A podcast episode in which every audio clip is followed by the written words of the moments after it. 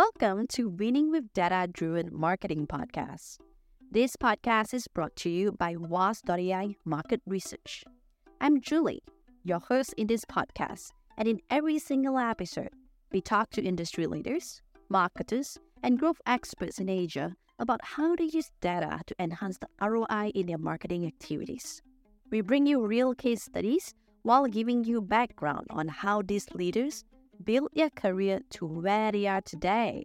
Joining today is Henrik Petersen. He has more than 20 years of B2B marketing experience working with B2B SaaS software companies to build distinctive brands and fuel revenue growth. Henry, welcome.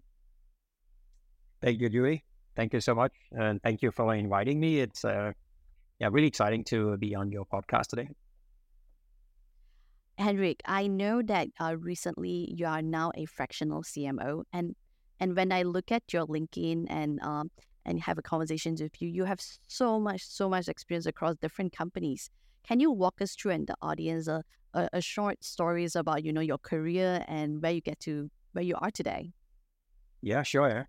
I mean, let me see I can boil my 20 years down to uh, a short story. But, but basically, uh, um, I'm originally from Denmark. Uh, so I grew up in, in Denmark. Um, but I came to Singapore in 1999. Um, a bit of a coincidence, but basically, I started out my career actually not in marketing, but in a small uh, family owned uh, manufacturing company um, where I was looking after our supply chain planning, manufacturing planning. Um, um, I'll say I quickly discovered uh, a, an interest for software when we implemented a, a new business, what's called an ERP software. Um, and that quickly took me to a, a new job in, in the software industry. Uh, so first off an ERP consultant, but then joining the, the software company itself in Copenhagen, a company called Navision Software, um, and in, in, in, product marketing. Um, and that also then later in 99 took me, uh, gave me the opportunity to moved to Singapore, uh, and yeah, that's where I've, been since uh, since '99. So since then, I've spent, like you said, pretty much 20 plus years in I would say technology marketing, helping um, primarily technology companies, software companies, and other technology companies uh, build their business in the Asia Pacific, and that includes companies like Microsoft, uh, Zendesk, uh, and a couple of startups here in Singapore and also uh, starting my own companies, uh, uh, getting my experience as a, you know, as a startup. So I feel like I've, you know, been both in very big companies and also small startups. And is there a common point as you are in? I can see that we are very focused in B2B uh, marketing and in software, right? Is there like a common question or common theme and pattern that you see across like the marketing challenges across all these companies? Yeah, I mean, I think it's, and it's probably also what we're going to be talking about today, right? It's, it's growth. Uh, how do B2B companies, so yeah, I'm primarily in B2B, how do they, how do we grow the business? Um, and although I, I think in terms of just pure marketing, I think it's, marketing is not that different, whether it's B2C or B2B. But then when you look at the core business, there are definitely uh, differences in, in the way we, we do business.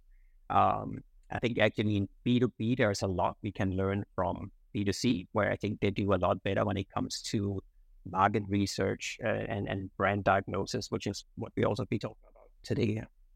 Um, but I think the, the, fundamental, every time I meet a, a business owner, I work with a new startup, the question is always the same. How do we grow our business? How do we become a big brand? And how can we expand our business? And how can marketing help us do that? And whenever uh, and and I myself always ask this question with my team as well. So, uh, so as the as the CMO, how do you usually approach this? Yes, I think the when I join uh, in any company, I think the first step course is is actually to do diagnosis uh, and is to understand uh, uh, what we'll also be talking about today. Here is what is the winning strategy of that company, um, right? So, um, and uh, there's a lot of uh, involved in that, but it's it's really understanding the what we call the profit formula. How does this make, how does this company uh, make make their revenue or how do they grow?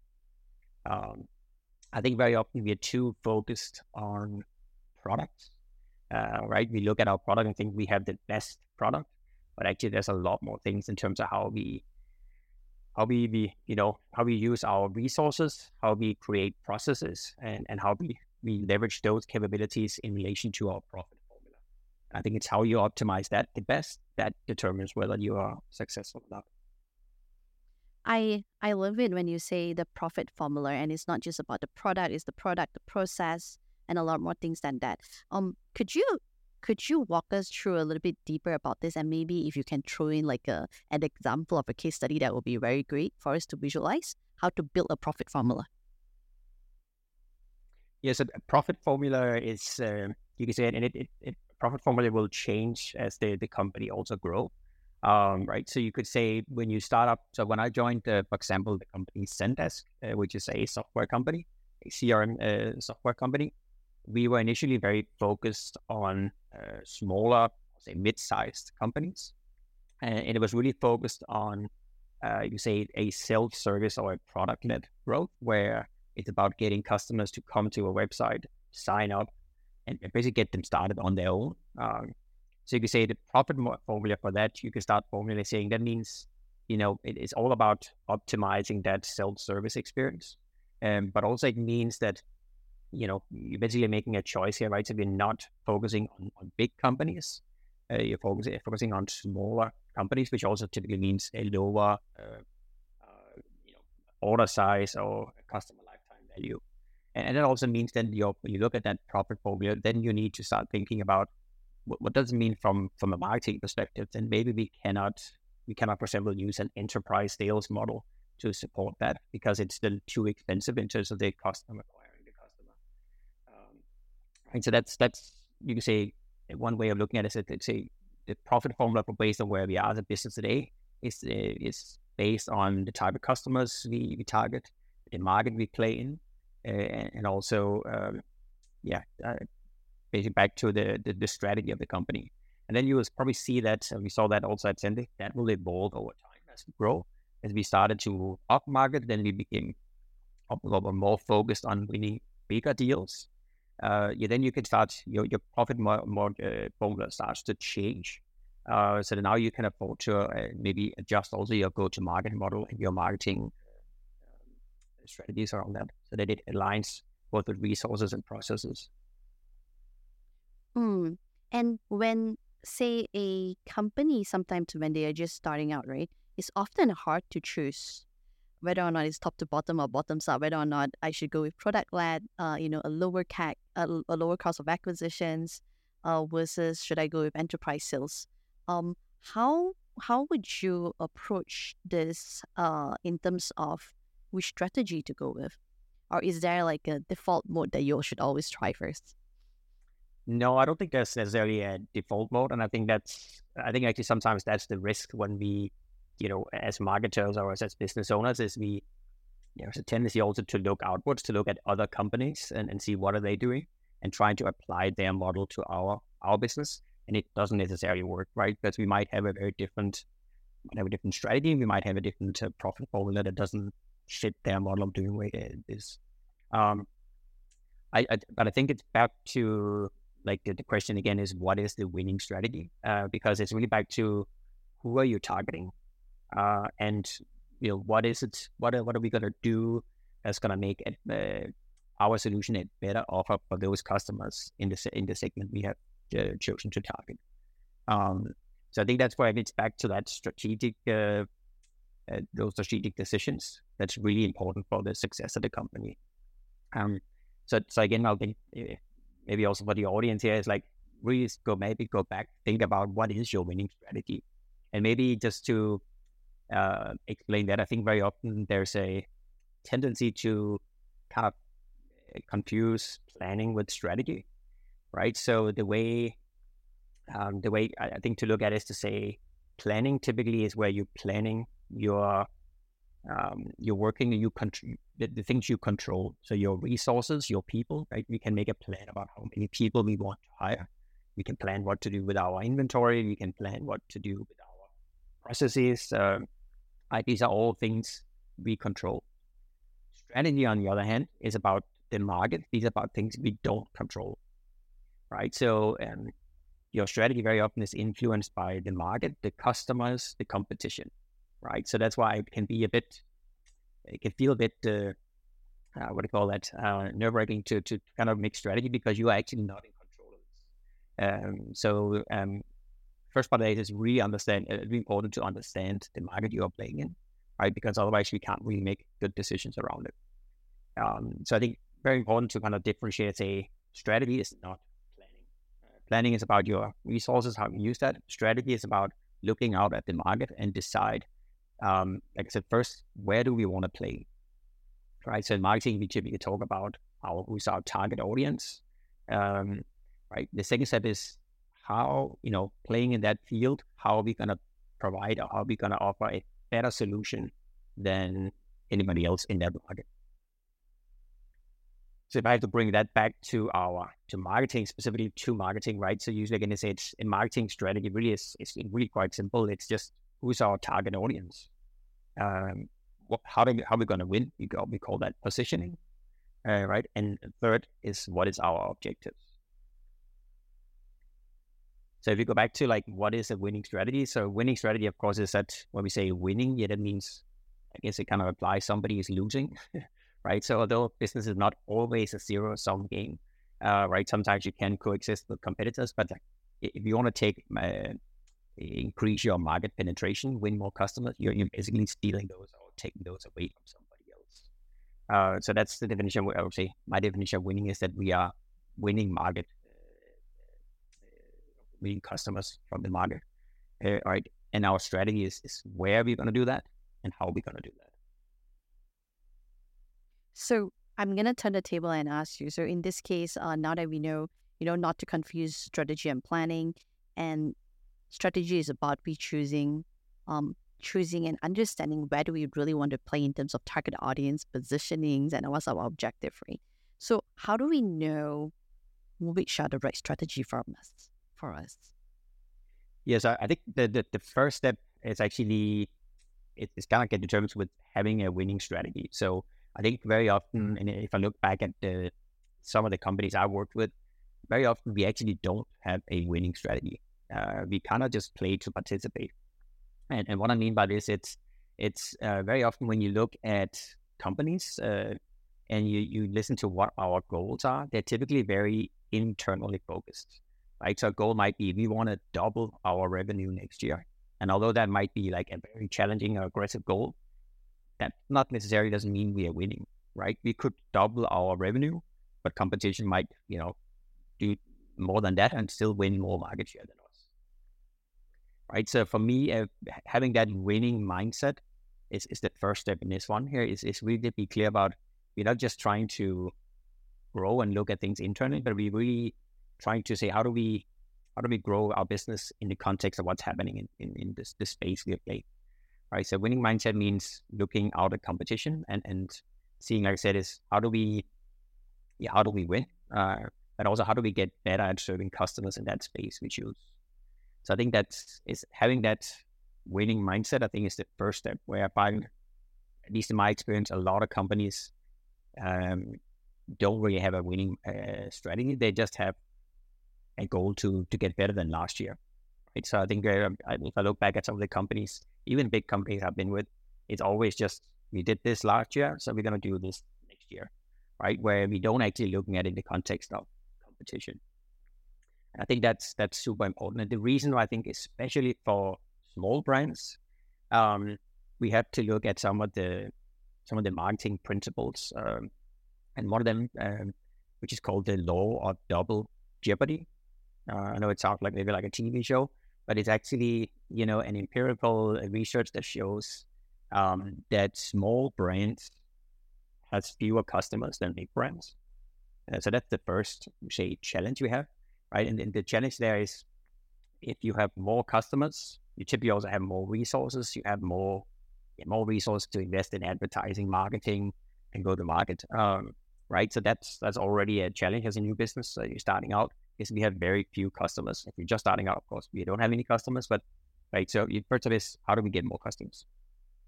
The the double or the second jeopardy is that uh, uh, small brands have slightly less loyal customers.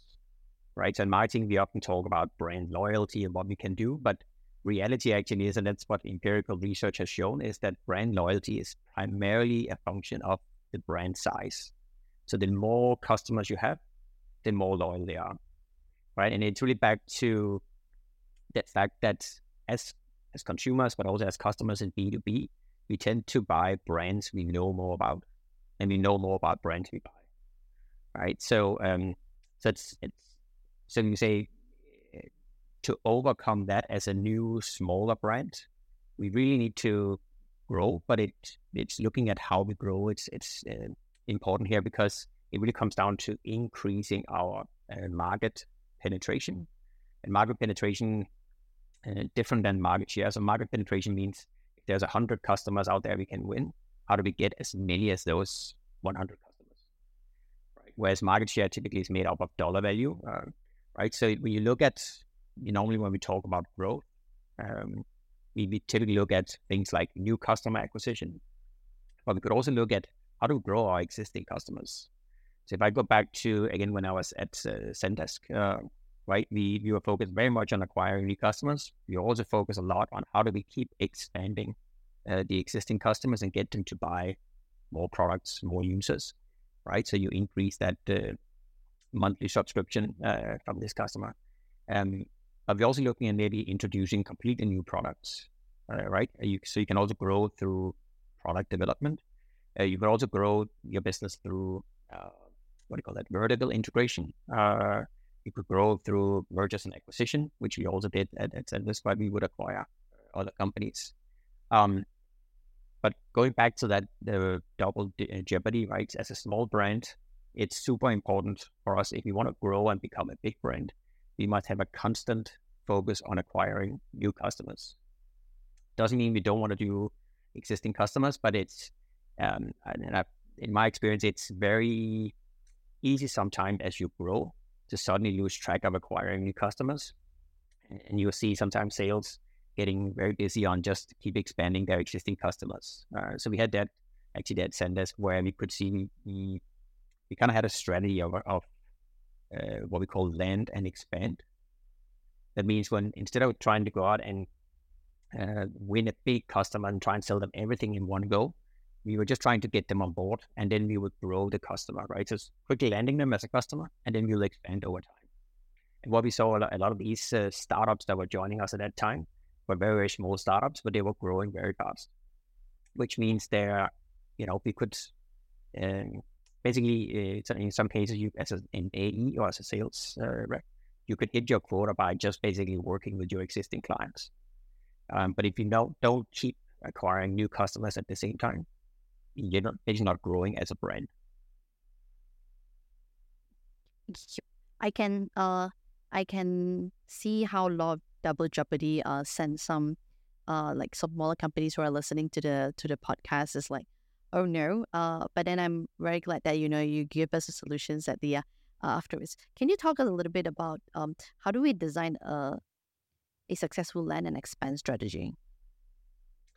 Yeah, I mean, so that's um, I think it's back to again your both your profit formula and say where are you focusing, right? So are you focusing on just acquiring small businesses, or are you going after bigger uh, bigger accounts, for example, bigger brands?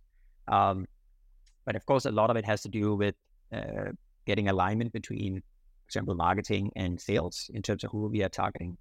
Uh, and second, also a lot of it has to do with enablement, uh, especially of the, the sales team, to make sure that we don't, because it, it can be tempting to try and say, like, let me just sell them everything at, at one go, right? And then you might, instead of letting this account next week, you might spend three months trying to to to get the whole deal. Um, but then the risk is that you know, sometimes you make the deal too big, and, and the customer maybe decides, too risky, right? Um, so part of that, I think the, the and expand is that you make it very easy for the customer to kind of say, let me let me try this, let me let me get going, and it and also give them uh, some quick wins so they kind of get hungry for let me let me do some more. So I think a lot of it has to do with enabling your your field, uh, the field team, so your marketing, your your sales team. Gotcha. So on that note, I also wanted to come back to you you mentioned uh before we start the call there are actually the three ideas around the questions around what is your winning strategy. So we have covered idea number one. I'm curious if you can walk us through your idea number two. Yeah, so the, the second one is, uh, and that's where, as I mentioned earlier, I find very often in B2C, they, they tend to do this maybe a little bit better sometimes than in, in B2B. Uh, but it's really be what I call market oriented, uh, uh, which is, and again, it's as my marketing professor told me, uh, it's it's around understanding that you are not the customer, right? So as we look at let's say I'm not the customer. So I think very often when we sit in marketing, we have a tendency to think that customers think like us, right? Uh, or we have a lot of biases about our own brand. We think our own brand is fantastic, and, and we we have our own idea about why customers actually buy our products, um, right? So I think being market oriented is that you you recognize that we don't really understand the market, we don't understand the customer, so we need to have a process. Uh, we need to have, uh, use our resources and, and create some processes um, for understanding the market, understand the customer, and also understand the competition. Um, so I think, and I think also it was Peter Drucker who said that the the customer rarely buys what the company thinks they are selling, right? And I think that's back to like, do we really understand why people buy this this product? And I remember like this was very early in my career. I was selling ERP software. Um, we would go to meet with prospects, and then we would have a team out there demonstrating the software. And we sometimes we would demonstrate the software for half a day, sometimes a whole day, right? And it's and I, when I think back at this now, it, it kind of tells me that we didn't really have a clue what the customer wanted or what they were trying to do. Um, so we would just show them everything, hoping that at some point someone would say, "That looks great. Can you please show more there?" Right. Um, so I think market oriented, eh, market oriented really means we we have a a organizational wide effort to, to keep gathering information about the customers, the market, and the competition. Right. So to, to, to be market oriented, I think it's a three step process. So the first one is, of course, we need to gather information, and there's a lot of ways you can do that. So in in in the past, I've used uh, customer interviews, and I think that's especially for small for startups and small brands, right? We need to be mindful about the cost and the time of this. So the customer interviews, one-on-one meetings are probably the easiest to get started with, uh, and also it can be very cost effective. Um, and it's actually uh, can be super effective in terms of really understanding what is it that the, the customer, why do customers buy our, these our products or our services. Um, but yeah, so as a company, you depending on your size, if you're a small startup, small business, you can maybe start with just customer interviews. If you have more budget, you can use panel surveys uh, sometimes to validate some of the findings you have uh, found in your customer interviews. Um, right. So, and if I look back at how I've used this in the past, so again, if I look at Zendesk, we we would basically have an effort. So every time we had customer events, we would use that as an opportunity to speak with the customers, ask them questions, right? And here, I think uh, a good place to start when you are looking at it, if you have customers, uh, is to ask your most loyal customers and you're like, why do you love our products? Why do you keep buying our, our services? Um, what else did you look at when you, you know, you were considering our products? Why did you choose us? And then just keep going deeper and deeper into like uh, to find out, um, basically uh, what's called the jobs theory. Like, what was the what is the job that they are trying to get done, right? Um, and but also understand the motivations, the triggers behind why they decided to to look for a product or service to do this job, uh, and also then understand what's the outcome they're trying to achieve by doing this. So I think customer interviews is definitely an, an I'll say relatively easy place to start. I'll say there are still some things you need to be aware of when you do custom interviews. We there's a tendency to introduce a lot of bias. So, you know, when we meet people, um, the way we ask the questions can sometimes influence the way people answer the questions. And also sometimes um, you have to be mindful that people can, sometimes they will answer questions in a way they think you want to hear, uh, right? So, uh, so these are things you need to be aware, of of course, when you do custom interviews, but it's still a super effective way to get started. I think once, uh, and uh, typically I'll say, if you do 15, 20 interviews, you start seeing a pattern. You start seeing the same kind of feedback coming back and again and again. So you, you start get a good view on, on like what is it actually we are trying to do what is the job to be done and what's the motivation behind that. Um, you can of course do more, but but I think 15, 20 usually you use that's usually enough to get a good picture of this.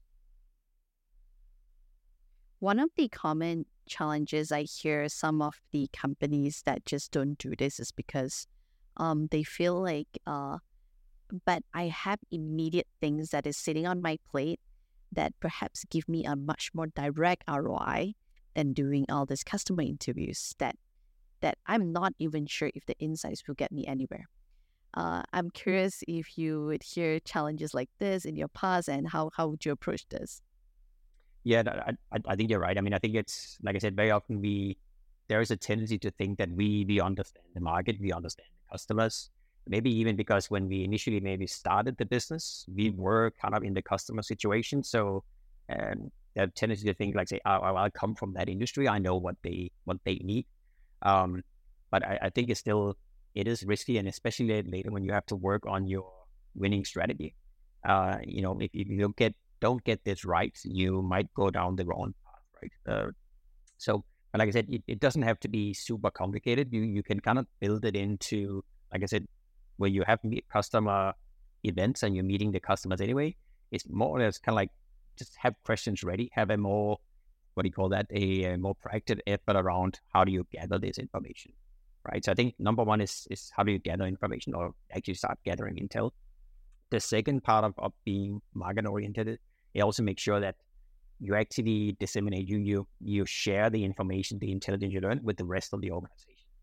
Right? If this is just something that the marketing team gathers and then they don't share it with anybody, uh, yeah, then it's not really helpful for the, the, the, organization, right? And we want this to be a company wide uh, effort, um, right? So that in, that information needs to be shared, uh, captured in a way that can be shared with the rest of the organization. And then I think thirdly, also important part is like that you actually act on it, right? So if, if you just have all that intel sitting and you're not actually doing anything with it, yeah, then also not very helpful.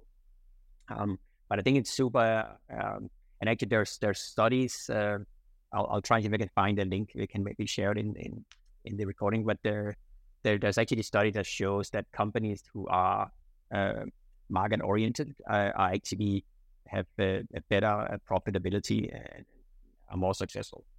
Uh, so there are studies done on this. So um, it's not just a fun idea I've come up with. It there's actually re- uh, research behind this. And I think also if you look at it, said B2C companies tend to do this um, much better, I'll say, eh, typically than, than B2B. Uh, so I think that's on the B2B side, this is something where we need to step up our game a little bit and really understand our market a, little bit better.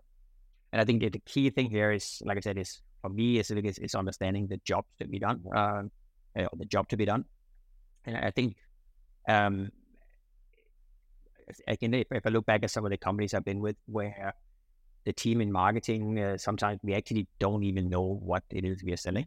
Uh, and even less, we don't really understand why do customers actually buy our products, right? So I think, again, if I go back to Zendesk, one thing we did really well there was to make sure that any new employee who joins the company um, goes through an onboarding where everybody learns how to demonstrate the product. Uh, so you actually have to go up in front of your you know anybody else who joined that the company that that month or that quarter, and and and do a demonstration of the software. And I think that's super powerful because it make, kind of ensures that everybody who is in the company doesn't matter if you're in finance, in HR, in marketing, you can actually explain to people you meet what it is you're doing and how we add value to the customer, right?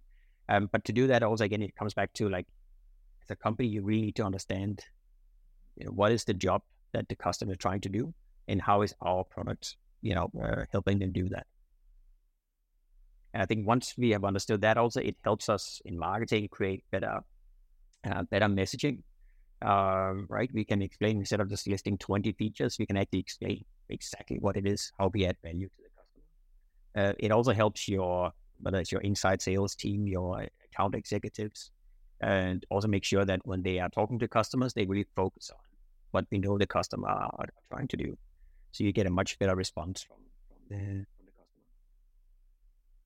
is there like a case studies or uh, application in the past that you can help us to visualize um, the successful case of uh, after doing customer interviews or or the likes of actually collecting such information and disseminating and actually applied it and see uh, ROI?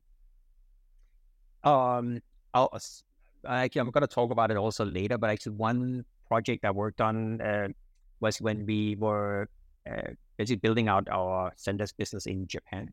Um, right. So we, and I'll, like I said, I'll come back to it in, in the last part around diagnosis, but also it's, we really looked at saying like, how come the uh, website conversion rate was uh, a lot lower than what we saw in other markets. Um, right. So there we get talking to, to both uh, resellers or partners, but also talking to customers. Uh, it helps us kind of uncover what was the, what was the friction in that process. Um, right. So basically, it came back to that we the messaging on our website was uh, didn't resonate with with the target audience, and they basically didn't understand what we were talking about. Um, so uh, they would come to the website, not really be clear about what we are trying to tell them, and then basically leave again. Right. So by doing research, you you you got a better understanding on what is it really they're trying to do, and how do we showcase them that this is actually something we can help them with. So we saw a a dramatic improvement in in basically in people signing up for our free trials, right? Which improved our conversion rate on website, but also improved our um, uh, Google advertising uh, campaigns. Uh, it had a dramatic impact on, on inbound leads and the quality of those leads. Awesome. Uh, in in that in that sense, uh, I can't wait to actually let's jump into our the third idea that you would like to share with us today around um around building your winning strategy?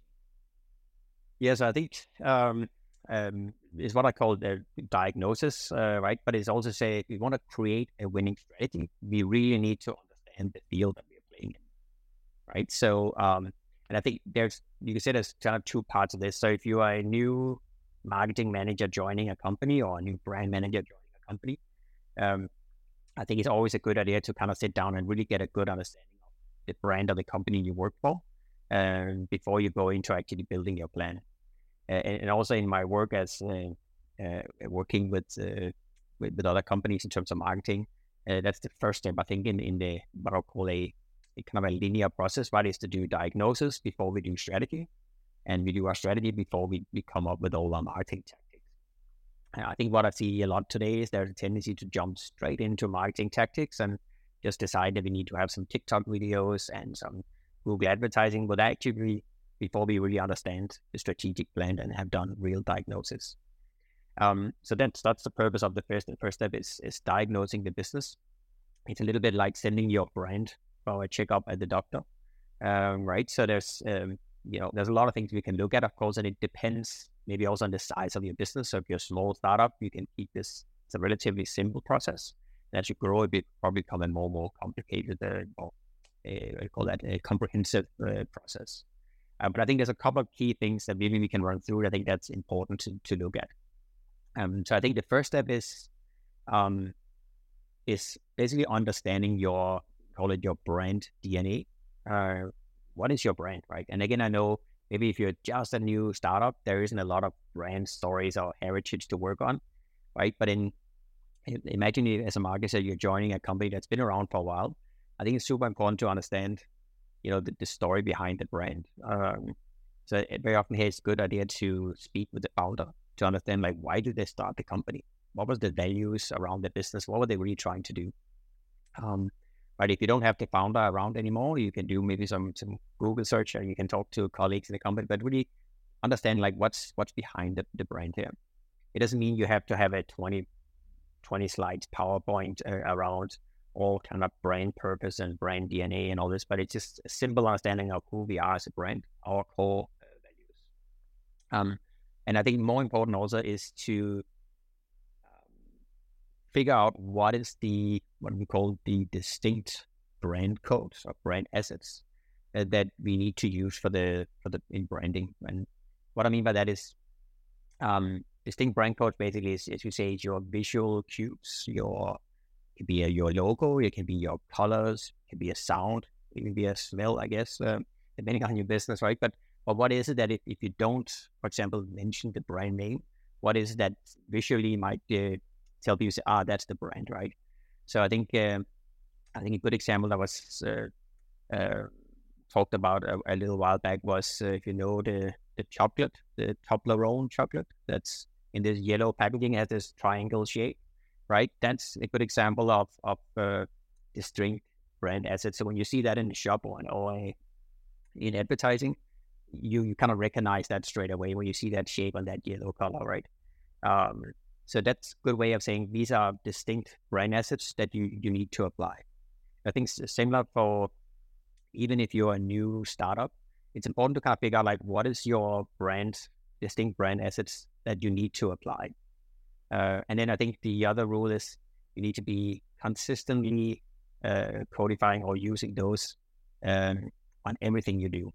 And again, here I see there's a tendency to, especially in marketing, to be say, ah, we're a little bit tired of using that yellow color, so let's today make it blue, right? But then that's actually the, the some of the worst you can do because you might get tired of looking at a specific color or something, but the market, uh, you know, they don't look at your brand every day. So just because you're tired of it doesn't mean the market is tired of it, right? And it takes a really long time to build a brand. So having consistency and keep applying those uh, distinct brand assets is super critical to building your brand.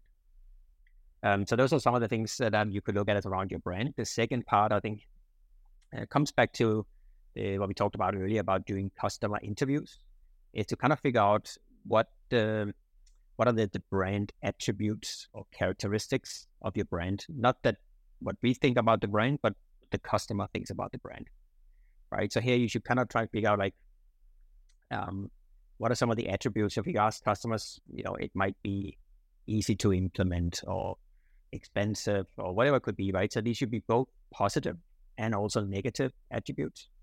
Um, so they kind of start giving you a picture of who we are as a brand. Um, so like I said, when you interview customers, you start seeing, like I said, once you've done 15, 20 interviews, you start seeing that is this, there's a few words that keep popping up. And those are your typically what will be you you kind of convert into your brand attributes that you can then use to figure out like who we are as a brand.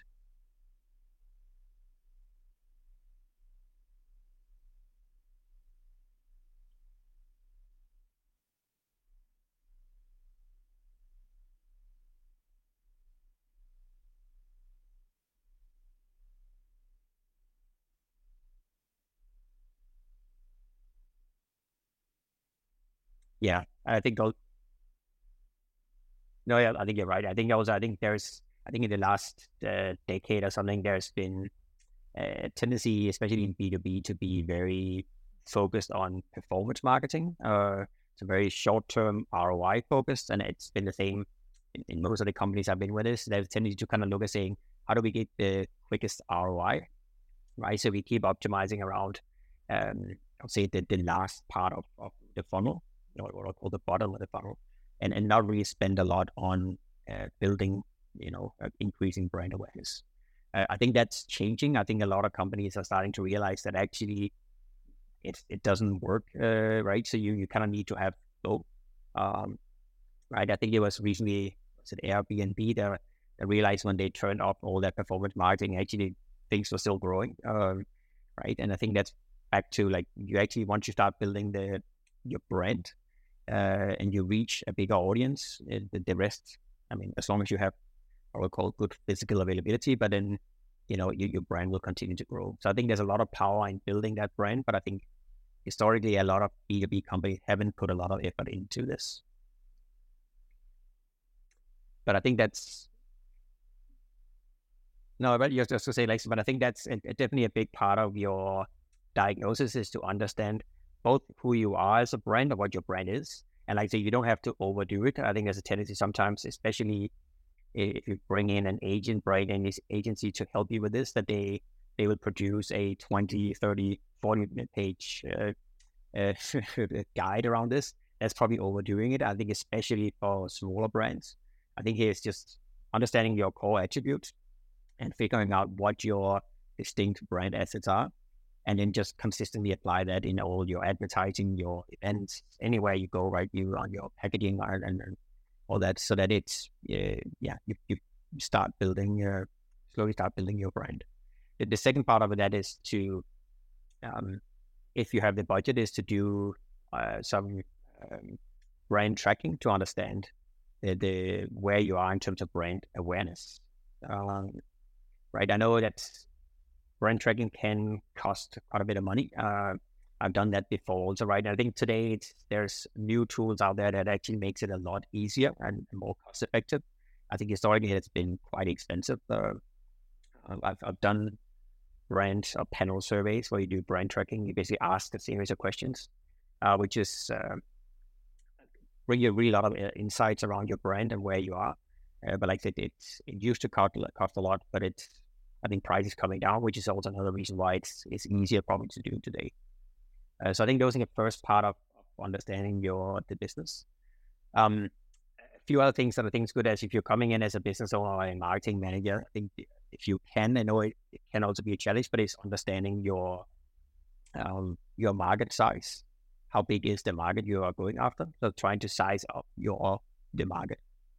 Uh, I know for some cases it, it can be tricky to understand, like how many customers do we think there are out there, and what's the value of those. But it it's uh, can be super helpful later on when you want to do what's called excess share voice analysis, because it requires you to understand the total market and how much of that, basically your market penetration and your market share, how much of that uh, uh, do you have today? Um, so if, if, possible, try and get an estimate on on how to do market sizing. Um, then the other things I will jump into is um, so we, especially when you talk to startups, they always talk about product market fit, right? Which is, I don't know, I, I, I feel like uh, there's probably people out there who know more about this, but like it can be really difficult to figure out like when do you have product market fit. Right? Usually, if you have customers signing up and they stay with you as a customer, that's a good sign that you're offering some value, right? But I think if you go back to what we did at the, uh, the market orientation, which was to do customer interviews to understand what's the job to be done. I think it's super helpful also to kind of go back and say, so once we really understand what is what's the job they're trying to do, why do they hire our product to do this job? What's the motivation and what's the outcome they have? Try and link that back with the product and just so you say instead of product market fit is market product fit. Uh, to say like, do we actually have a really good fit here? Right? Does the product really do what the customers want to do? Uh, right? Does it do the job that they are looking for? Um, but that again requires that you have a good understanding of what the customers, why the customers actually buy your product. And then I'll say another I think super helpful is, is back to what we talked about earlier is that profit formula. Um, and also, com- you know, once you understand the product, uh, so the, the, the profit formula of your company, um, what is, especially for marketing, is important is to look at how do we apply that to our marketing approach. Like I said, if you are offering, for example, a freemium product, like we, we don't charge for the product, it's all about getting them to sign up for free. Maybe we make profit another way, but or maybe we, we hope they will eventually convert into a paid product. It, it probably also means that you cannot afford to spend a lot on acquiring customers, right? So if you have a, or like we had a template where we're offering a free trial um, to smaller businesses, uh, right? Having an enterprise sales model where you have expensive marketing activities like uh, roundtable events, uh, expensive ads, and you have a BDR, have to call them, and that model just doesn't apply to to your profit uh, profit formula, right? So it's also good to kind of think through that to say, you know, on the other, if we're targeting enterprise uh, customers and our average deal size is a million dollars, yeah, then of course we can afford to spend more right? But I think sometimes, uh, again, marketing, we have a tendency to jump straight into tactics and, and forget to analyze these things, right? And then the, the marketing tactics may not align with our profit formula. So thinking through that is, I think, also it's good exercise. Uh, that's relatively easy to do, and you can kind of on a scale kind of say like on one end you have to have really maybe even we can't afford to spend anything on marketing. It's all about creating content, uh, uh, viral marketing activities, uh, and then as we grow up, we can start investing more in, in different channels, different types of, of marketing.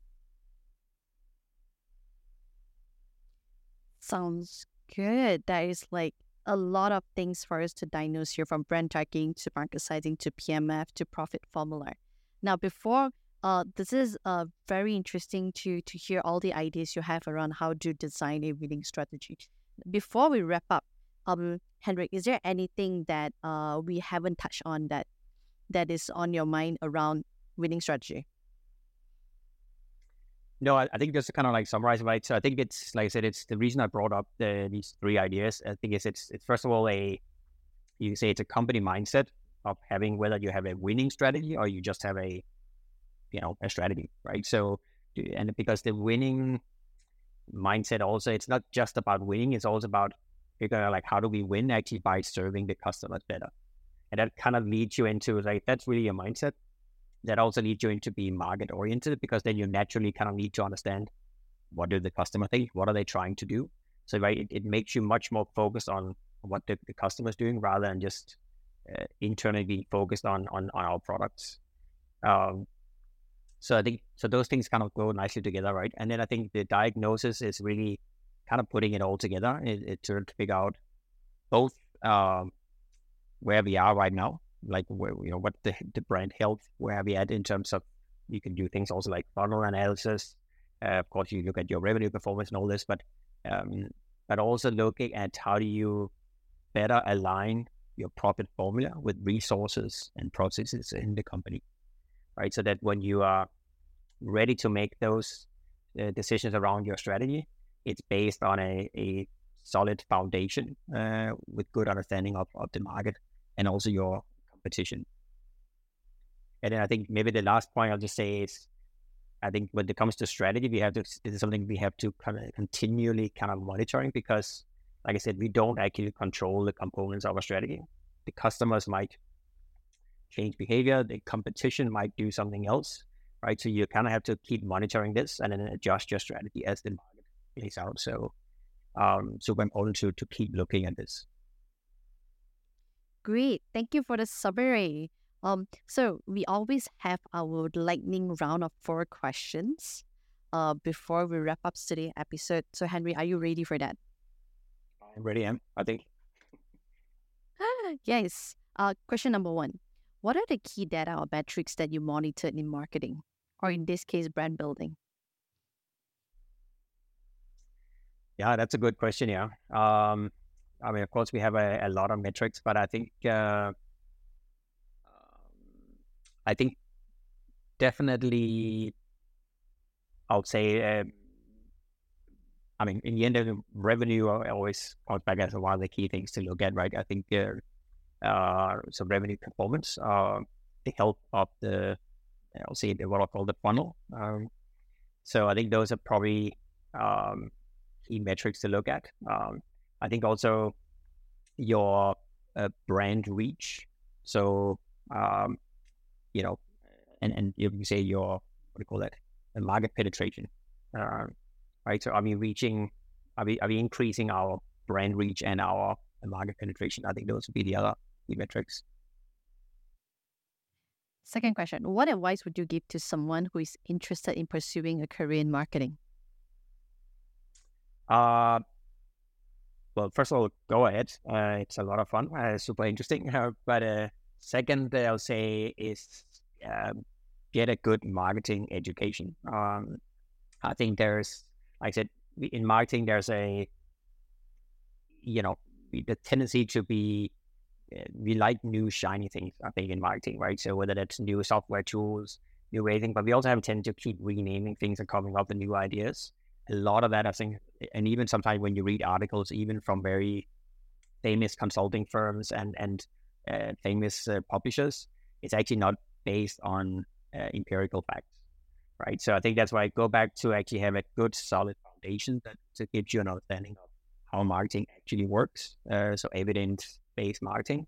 Um, so if you and you, it's never too late to do this, right? So um, so get a good marketing education. Um, doesn't have to be a you know a full bachelor again if you already done that, but like just keep yourself up to date on on what is uh, what are the the, the evidence based marketing principles that we operate because there are more and more research coming out around this, uh, and I think it's um, today a lot of us operate with based on marketing myth and, and thinking they're just not based on facts. Talking about education, um, is the third question. What is the one marketing book that you would recommend? Yeah, so I, I have it actually right next to me here. Uh, I don't know if you can see on camera here, but how brands grow. Um, right, there's a number of books uh, you can you can get from here. You don't have, have to get them as real books. I like to get real books, but um, but that's a super book. Again, like I said, it's from uh, Ehrenberg Bass Institute, uh, who's actually doing a lot of research around evidence-based uh, marketing. And I think that for me has been super helpful resource. I, I keep going back to it. Uh, and as it, all the principles, also what I mentioned earlier around the double jeopardy, uh, but but there's a lot more in there you can you can learn from, but also around distinctive brand codes.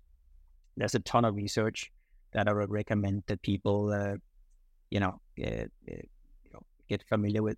Uh, there's also you can just go Google. Uh, there's a ton of things you can also I say recommend also searching for Roger Martin around strategy. He's a fantastic guy around actually around playing to win and defining what is a marketing strategy or strategy in general. Um, but yeah, uh, how brands grow, or um, I think the second one is better brand health. Uh, is another great book. Um, I think every marketer should should read. Thank you for giving us even a bonus education here uh, on, on book to read and resources to look at. Uh, last question. What's your favorite AI powered tool or software? Yeah. Oh, yeah, good question. Yeah. So, I mean, the one I probably used the most is uh, Grammarly. Um, but I kind of both like it and also sometimes yeah, don't like it so much because I feel like it, it's constantly want to keep editing and keep making changes. So it's like you never finish. Uh, but I find that super helpful. Uh, it, just having it running in the background. Um, I have been playing around with a lot of AI tools lately to figure out what works. I would say a lot of interesting stuff out there. I think there's still a lot of a lot of work to be done. They're not always perfect. Um, so I think Grammarly is probably the one I kind of use everything when I write emails or yeah articles, whatever it is. On that note, um, for our listeners who want to follow and connect with you, what's the best way to do so?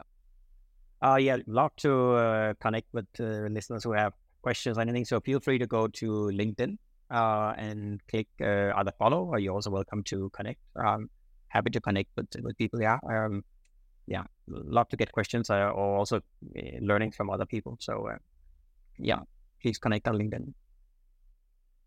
Amazing. Uh, Henrik, thank you so much again for being here. Thank you so much for listening. If you find this valuable, you can subscribe to the show on Apple Podcasts, Spotify, or Google Podcasts. Also, please consider giving us a rating or leaving us a review because this really can help other listeners to find the podcast. You can find all the episodes or learn more about this podcast at was.ai. See you in the next episode.